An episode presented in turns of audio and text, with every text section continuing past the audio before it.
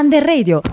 Noi siamo la prima dell'Eugenio Montale di Roma. Quest'anno abbiamo partecipato al progetto Under Radio. Aiutati da Samantha abbiamo fatto diversi giochi affinché diventassimo piccoli conduttori radiofonici. Le lezioni che abbiamo fatto un venerdì al mese nelle ore di grammatica e di tecnologia, che dobbiamo ringraziare per il tempo che ha tolto alle sue lezioni per darle a questo fantastico e divertente progetto. Alla fine di ogni lezione di solito sceglievamo un argomento di cui parlare e infine registravamo un piccolo podcast. Arrivati a metà aprile abbiamo cominciato un nuovo lavoro, il radiodramma radiodramma. Il radiodramma è un racconto che solitamente viene trasmesso in radio all'ascoltatore che torna nervoso dal lavoro con la macchina e così si tranquillizza con una storia raccontata. Quindi buon ascolto dalla prima. Narra mio musa dell'eroe multiforme che tanto vagò dopo che distrusse la rocca sacra di Troia. Di molti uomini vide le città e conobbe pensieri. Molti dolori patì sul mare nell'animo suo per acquistare a sé la vita e il ritorno ritorno ai compagni. Ma i compagni neanche così li salvò, pur volendo. Con la loro impietà si perdettero. Racconta qualcosa anche a noi, o Dea, figlio di Zeus. Immagina il mare, calmo, increspato in tempesta, ma sempre presente. Ora amico, ora stile, accompagna Odisseo nella storia che stai per conoscere. Anche quando egli approda su un'isola sulla costa, non si allontana mai troppo dal mare. È quindi questo l'ambiente a cui devi pensare mentre ascolti l'Odissea. Un ambiente mediterraneo, dai colori accesi, dagli odori pungenti delle piante, che ingentiliscono crescono le terre aspre battute dal vento, che Odisseo si trova su malgrado a visitare. Ed è su un'isola, l'isola di Ogigia, che si trova Odisseo. Da sette anni, la ninfa Calipso che vi abita è innamorata di lui e non vuole lasciarlo andare via. Ma egli, sebbene sia trattato come un re, soffre di nostalgia per la sua terra e la sua famiglia. Nobile idea, non ti irritare con me. Lo so bene, anche da me che la saggia Penelope ti è inferiore in statura e bellezza a guardarla. Lei è immortale, tu sei immortale e immune dalla vecchiaia. Eppure, anche così, io voglio e desidero tutti i giorni tornare a casa e vedere il momento del mio ritorno. E se sulle onde del mare, colore del vino, qualche dio mi farà naufragare, sopporterò, avendo in petto un cuore paziente. Già tanto ho penato e sofferto sul mare e in guerra, che venga pure anche questo. Partito da Ogigia, dove lo tratteneva la ninfa Calipso, Odisseo ha affrontato un lungo viaggio e ora si trova vicino alla costa dei Feaci. Itaca non è lontana, ma Poseidone scatena una spaventosa tempesta che fa affondare la zattera. Odisseo riesce a scampare alla morte e viene sbattuto su una spiaggia dell'isola di Schiera. Regno dei Feaci, ricco popolo di navigatori, il cui re è Alcino. Il nostro eroe provato dalla terribile esperienza si addormenta sfinito sulla spiaggia. La figlia del re, Nausicaa, viene visitata in sogno dalla dea Atena, che gli consiglia di scendere al fiume con le sue ancelle a lavare le vesi delle sue future note. Così accadde. Nausicaa e le sue amiche, dopo aver lavato e steso i panni ad asciugare giocare al sole si mettono a giocare a palla. Dai, passami la palla! A me, a me! Odisseo, che sta dormendo nascosto dietro un cespuglio, viene svegliato dalle loro grida. È preoccupato, non sa se si trova tra amici o gente ostile. Decide di appurarlo ed esce dagli arbusti. È nudo e imbrattato di salsedine. Le ancelle fuggono terrorizzate. Ma Nausicaa no, rimane. Straniero, poiché non somiglia un miserabile a un pazzo, agli uomini assegna la felicità lo stesso Zeus Olimpio, a nobili e miseri, a ciascuno come egli vuole. E a te diede questo destino e devi sopportarlo comunque. Ora, poiché arrivi nella nostra città e nel nostro paese, non ti mancherà una veste o cos'altro, ti indicherò la rocca, ti dirò il nome del popolo, abitano la città e questa terra i Feaci. Io sono la figlia del magnanimo Alcino, da lui dipende il potere dei Feaci e la forza forza. Alla Rocca il re Alcino si dimostrò molto accogliente con Odisseo e organizza una festa in suo onore. Durante il banchetto Odisseo chiede al cantore di narrare la guerra di Troia.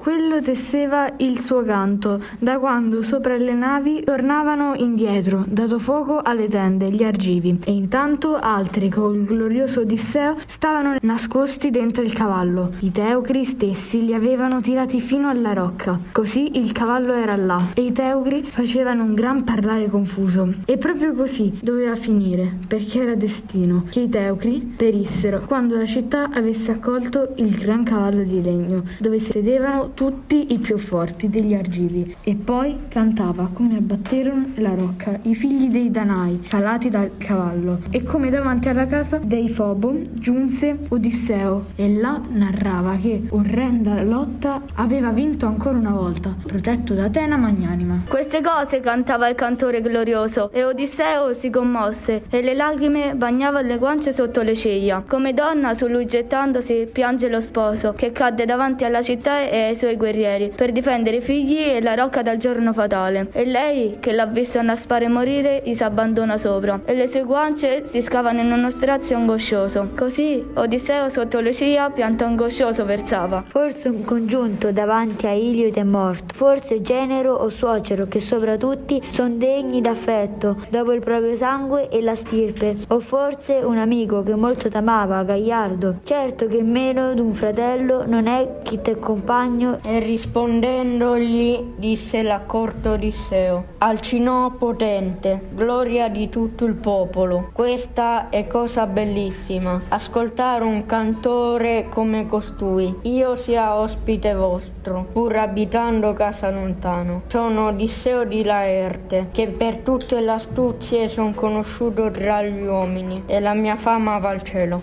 Odisseo comincia a raccontare ad Alcino e ai presenti le sue avventure. Una volta partito da Troia, dovette affrontare il popolo guerriero dei Ciconi, perdendo alcuni compagni, e quello dei Lotofagi, i mangiatori di loto, un fiore che fa dimenticare ciò che è stato. Faticai a portar via i compagni e riprendere il mare. Quindi arrivammo a una spiaggia sabbiosa, al di là della quale vi erano freschi prati, grano, orzo, viti, che parevano crescere spontaneamente, un luogo ameno, nel quale tuttavia si percepiva qualcosa di strano. Con dei compagni decisi di esplorare l'isola, fino alla caverna del gigante Polifemo, orrendo mostro con un unico occhio in mezzo alla fronte. La caverna era enorme, si capiva che lì abitava un pastore dai graticci pieni di formaggi, dai recinti per agnelli e capretti.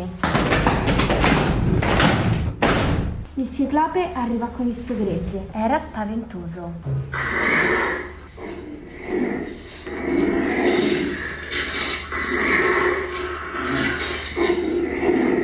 Stranieri, chi siete? Da dove venite per liquide vie? Per affari o all'avventura vagate sul mare, come i predoni che vagano rischiando la vita, portando danno agli estranei? Disse così, e a noi si spezzò il caro cuore, atterriti dalla voce profonda e da lui, dal mostro. Ma anche così, rispondendo con parole, gli dissi: Siamo aghi di ritorno da Troia, deviati da venti diversi sul grande abisso del mare, bramosi di giungere a casa. Ci vantiamo d'essere gente dell'Atride Agamennone, la cui fama sotto il cielo è grandissima ora. Noi qui venuti ci gettiamo alle tue ginocchia, se mai ci ospitassi o ci dessi anche un diverso regalo, quale è la norma tra gli ospiti. O potente, onora gli dei, siamo tuoi supplici. Lui subito mi rispose con cuore spietato. Sei sciocco, straniero, o vieni da molto lontano? Tu che mi inviti a temere a schivare gli dei. Ma i ciclopi non curano Zeus e Gioco o agli dei beati perché siamo molto più forti. Ma dimmi dove hai fermato venendo la nave ben costruita.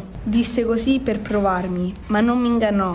Ne so tante. E di nuovo gli dissi con parole ingannevoli. La nave me l'ha fracassata Poseidone, che scuote la terra gettandola contro gli scogli, ai confini del vostro paese, spingendola su un promontorio. Il vento la portava dal largo. Io però con costoro ho evitato la rapida morte.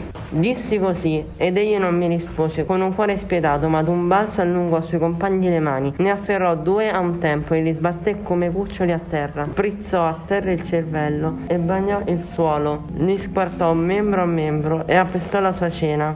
Mangiava come un leone cresciuto sui monti, niente lasciava interiore a carne e ossa con il midollo. L'indomani mattina, Polifemo, dopo aver divorato altri due compagni, porta le gregge al pascolo, bloccando l'ingresso della caverna con un macigno per non lasciar fuggire i prigionieri. Odisseo allora elabora un piano per salvare se stesso e i compagni. Gli Achei prendono un tronco d'ulivo che Polifemo conservava all'interno della grotta e lo rendono liscio e appuntito. Poi lo induriscono la punta sul fuoco e infine lo nascondono. Quando Polifemo rientra a sera, Odisseo gli offre quel dolce e inebriante vino aveva conservato nell'otre e che il ciclope gradisce molto, tanto che ne beve tre volte. Quando il vino raggiunse il ciclope ai precordi, allora gli parlai con dolci parole. Ciclope, mi chiedi il nome famoso ed io ti dirò, tu dammi come promesso il dono ospitale. Nessuno è il mio nome, nessuno mi chiamano, mia madre e mio padre e tutti gli altri compagni. Dissi così e lui subito mi rispose con cuore spietato. Per ultimo, io mangerò nessuno, dopo i compagni, gli altri prima. Per te sarà questo il dono ospitale. Disse arrovesciatosi, cadde supino e poi giacque piegando il grosso collo. E allora io spinsi sotto la gran cenere il palo finché si scaldò. A tutti i compagni feci coraggio e appena il palo d'ulivo stava per avvampare nel fuoco, benché fosse verde, allora lo trassi dal fuoco. I compagni stavano intorno, un dio ci ispirò gran coraggio. Afferrato il palo d'ulivo, aguzzo all'estremità, lo ficcarono dentro il suo occhio. Io, sollevatomi, lo giravo di sopra come quando uno fora un legno di nave col trapano, che altri di sotto muovono con una cinghia, tenendola dalle due parti. Giravamo nell'occhio il palo infuocato, reggendolo e intorno alla punta calda il sangue scorreva. Subito dopo Odisseo lega i suoi compagni sotto la pancia dei montoni e per ultimo si aggrappa a mani nude al pelame della bestia più grande. Nascosti in questo modo aspettarono la mattina, quando Polifemo, anche se tormentato da atroci dolori, dovrà far uscire le bestie. Il piano riesce a perfezione. Polifemo infatti tastò il dorso degli animali senza sospettare che i suoi feritori si trovano sotto e non sopra le bestie. Polifemo, gemendo, ricorda che un indovino gli aveva predetto che un giorno sarebbe stato accecato da Odisseo, ma il ciclope si aspettava un uomo grande, bello vestito di gran vigore, non uno piccolo e debole, quale Odisseo. Il ciclope si mostra falsamente gentile con l'eroe Acheo e lo invita a ritornare indietro per ricevere i doni che aveva richiesto. Ma Odisseo sa benissimo che il ciclope non ha buone intenzioni, quindi rispose che non si dispiace affatto di averlo accecato, aggiungendo che se avesse potuto lo avrebbe ucciso. Odisseo continua a raccontare. Dopo essere scampato alla ferocia di, Fe- di Polifemo, senza più quattro dei suoi compagni giunse alla casa di Eolo, il re dei venti. Qui fu ben accolto e gli fu donato un otre, una sacca di pelle, in cui erano rinchiusi tutti i venti contrari alla navigazione. In questo modo il viaggio fu veloce e tranquillo. Infatti, quasi in vista di Itaca, quando i marinai, convinti che nell'otre vi fosse un tesoro, lo avevano aperto. Sventura, i venti violenti scatenarono una grande tempesta e la nave fu trascinata nuovamente al largo. E la triste navigazione riprese. Approdarono infine nell'isola di Ea. Anche qui accadde l'incredibile. Mentre stavano esplorando l'isola, videro del fumo alzarsi dalla cima di un monte, ma era diventato più prudente. Divise gli uomini in due gruppi, uno con sé in perlustrazione, l'altro a guardia della nave. Quindi con la sua squadra, di cui faceva parte anche il suo amico e cognato Riloco, si addentrò nell'isola, giungendo a una casa da cui proveniva un delicato e suave canto. Era la voce di Circe. Polite disse, oh cari, qui dentro canta in modo perfetto. Una dea o una donna? Su presto, gridiamo. Disse così ed essi con grida chiamarono. Lei subito uscita aprì le porte lucenti e l'invitò. La seguirono tutti senza sospetto. Indietro restò Euriloco. Pensò che fosse una trappola. Li guidò e fece sedere sulle sedie formaggio, farina d'orzo e pallido miele mischiò. Sì col vino di Prammo,